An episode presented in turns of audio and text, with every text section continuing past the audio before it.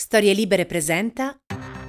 Bentrovati in questo nuovo appuntamento di Quarto Potere, abbiamo un approfondimento che arriva direttamente dall'Ucraina, siamo in collegamento da Leopoli con Annalisa Camilli di Internazionale, ben trovata su Storie Libere Annalisa. Salve, ben trovati a voi.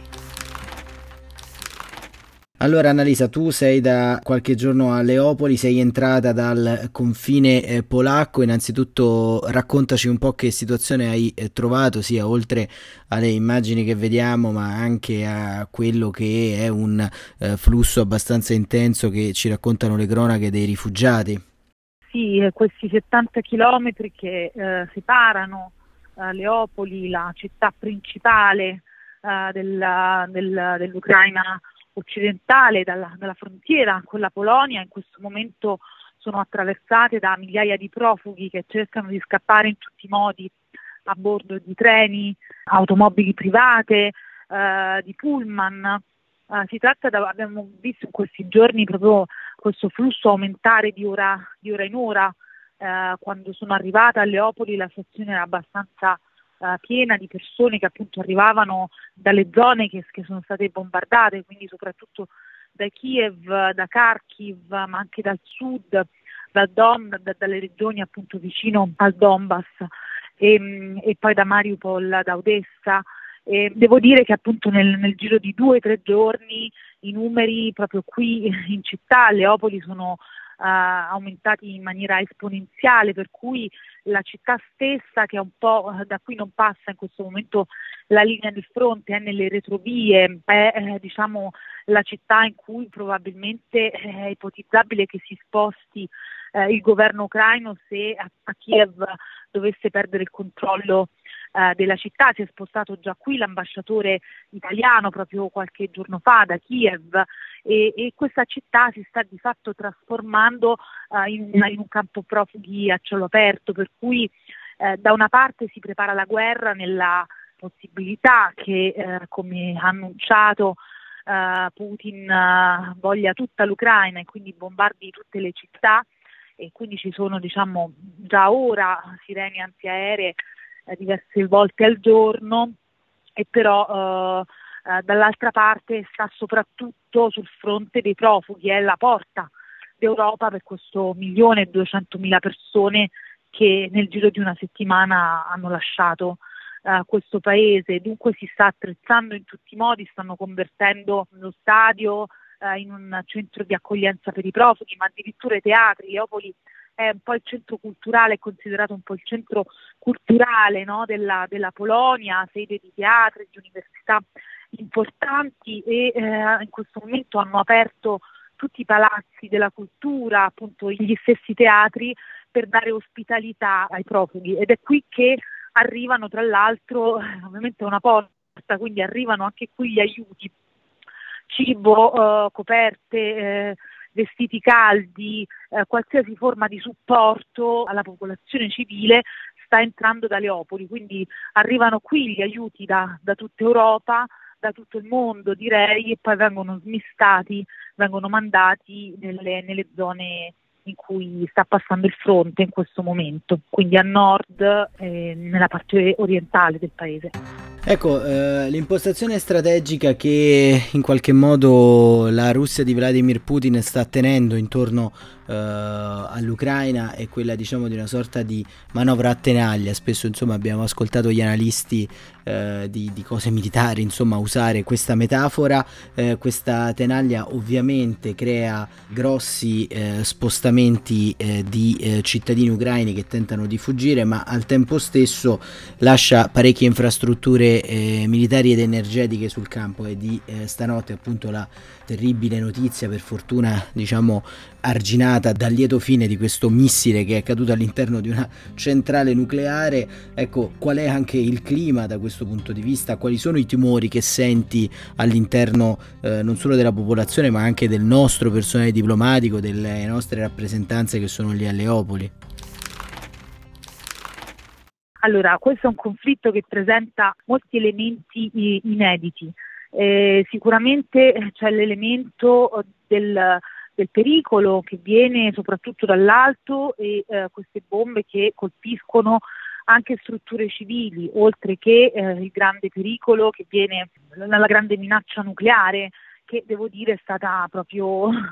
menzionata no? da Putin, quindi senza neppure troppe corciatoie. E dunque quando ieri notte eh, abbiamo visto eh, che questa, c'è stato appunto questo, questo bombardamento, questo, eh, proprio nella centrale più grande eh, dell'Ucraina, per un attimo è sembrato che eh, l'annuncio di Putin si stesse nel giro di, di, po- di poche ore tramutando in, in, una realtà. È evidente che è molto difficile valutare, questo è, è il pericolo più grande, no? è la minaccia più grande perché è evidente che eh, lì dove ci dovesse essere eh, un attacco diretto appunto a queste grandi centrali nucleari, immaginiamo che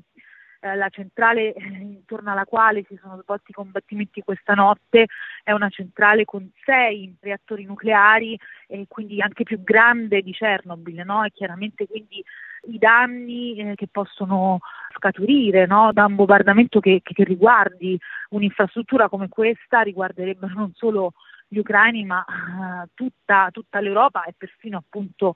la Russia. Quindi eh, è evidente insomma, che la minaccia più, più, grossa è quella nucleare, però come dicevo uh, ci sono molti elementi inediti uh, in questa guerra, innanzitutto fatto che eh, Putin stia usando anche le persone come armi, nel senso che eh, le sta, sembra quasi che voglia no? che le persone lasciino uh, le loro case, uh, sta uh, di fatto um, compiendo una specie di pressione anche psicologica no? sulle persone e non sta bombardando le vie di fuga non sta bombardando, all'inizio ci si aspettava no? che, che, avrebbe messo Kiev sotto assedio anche rispetto alla sua potenza militare. Invece questo non è avvenuto, anzi eh, ha lasciato che eh, i treni e le ferrovie continuassero eh, a funzionare. Sembra quasi l'unico accordo che c'è stato ieri nel secondo round di negoziati è stato proprio sulla costituzione di corridoi umanitari. È come se eh, fosse eh, eh, ricorda diciamo, um, la strategia usata da una parte da Erdogan in questi anni e per altro verso anche da Alexander Lukashenko, il presidente belorusso, eh, proprio qualche mese fa, vi ricorderete, quando Lukashenko proprio ha spinto no, i profughi eh, iracheni, siriani verso la frontiera polacca. A questo punto ci viene da pensare che quelle erano un po' le prove generali. Ci sembra appunto che una delle armi di Putin di pressione sia questa proprio di voler eh, spostare le persone rapidamente, di volerle terrorizzare oltre che colpire, appunto, colpendo anche strutture civili, in qualche modo le, eh, le spinge no, ad andarsene e, e questo diciamo confidando sul fatto che la questione migratoria in Europa è una questione aperta da anni e che fa molto paura ai governi europei. L'UNHCR dice che potrebbero scappare da questo paese tra i 4 milioni e i 7 milioni di persone. In, un, in una settimana appunto 1 milione e 200 mila sono fuggiti dall'Ucraina ed è evidente insomma che questa è una delle armi no, usate come, come forma di ricatto, come forma di pressione dal presidente russo. E poi c'è appunto il, la minaccia che viene dall'alto, uh, queste bombe eh, che sono, è una guerra questa che non, non, si sta combattendo moltissimo sul terreno, ma è una guerra appunto di, di bombardamenti aerei e, e, questo per infatti diciamo uh, stanno tutti chiedendo uh, che si chiuda lo spazio aereo,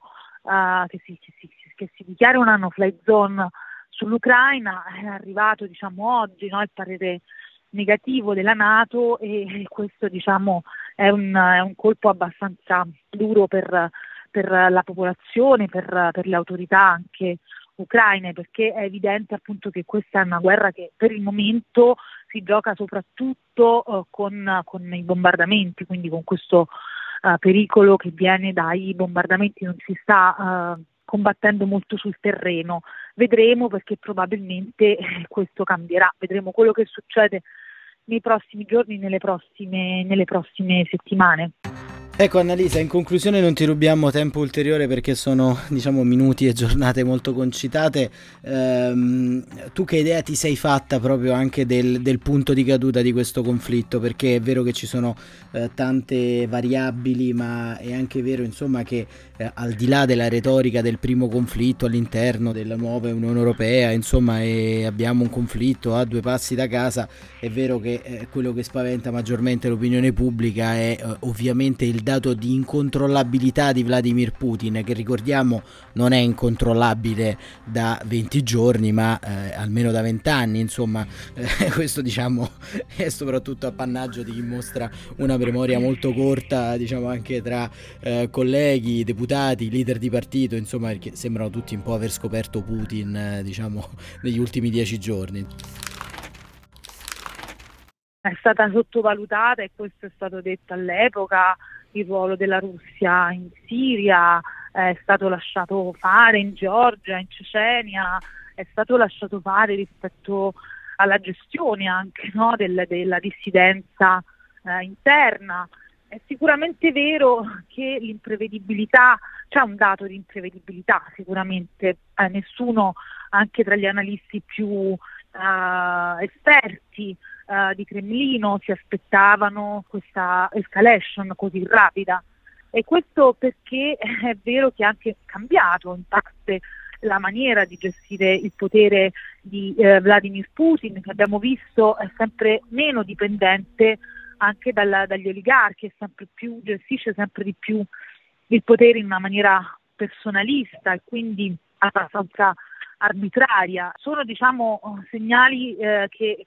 sicuramente sono stati sottovalutati, molti segnali che sono stati sottovalutati e che però appunto gradualmente hanno portato alla situazione in cui ci troviamo ora ed è evidente che questo conflitto è qualcosa di davvero inedito eh, per le forme del combattimento, per gli attori eh, in atto, per il fatto che evidentemente riporta eh, la guerra in Europa e trova in questo momento un'Unione Europea molto indebolita con degli alleati, diciamo così, altrettanto deboli e eh, con nessuna intenzione, diciamo così, di sostenere la voce diciamo, degli Stati Uniti eh, in questo conflitto è davvero lontana, flebile. E è vero appunto che l'Europa in questo momento sta ritrovando una sua unità, è stata appunto uh, uh, in qualche modo svegliata, diciamo così, da, da questa aggressione eh, eh, speriamo insomma, che non sia troppo tardi, ecco, nel senso che evidentemente eh, questo conflitto che stiamo vivendo eh, ha degli elementi di imprevedibilità e anche di eh, logiche eh, che, che, sono abbastanza fuori dalle logiche del negoziato, ecco. cioè non è chiarissimo no, qual è la posta in gioco e di più no? la posta in certo. gioco e dunque eh, questo diciamo, sembra disposto diciamo così, a perdere tutto e quindi questo lo mette, eh, è diciamo così, una strategia vecchia e nuova, una strategia di potenza diciamo così certo. pura, vecchia e nuova allo stesso tempo, con tutte le eh, strutture, le organizzazioni multilaterali che in questi anni hanno perso completamente peso, dalla Nato appunto all'ONU, all'Unione Europea e quindi diciamo sedi negoziali che non hanno più nessun ruolo o hanno un ruolo appunto abbastanza debole, quindi è evidente che ora ravvivarle, diciamo così, in una situazione di emergenza sarà, un, sarà una sfida abbastanza grossa. Bene, allora grazie davvero ad Annalisa Camilli, torneremo a disturbarti magari nei prossimi giorni per avere il tuo prezioso punto di vista e il tuo, diciamo, osservatorio così eh, privilegiato dentro purtroppo uno dei conflitti eh, che appunto avremmo voluto così come tante altre guerre, tutte le guerre che ci sono, non vedere e non raccontare mai. Grazie davvero ad Annalisa Camilli di Internazionale e a presto risentirci. Grazie a voi, a presto.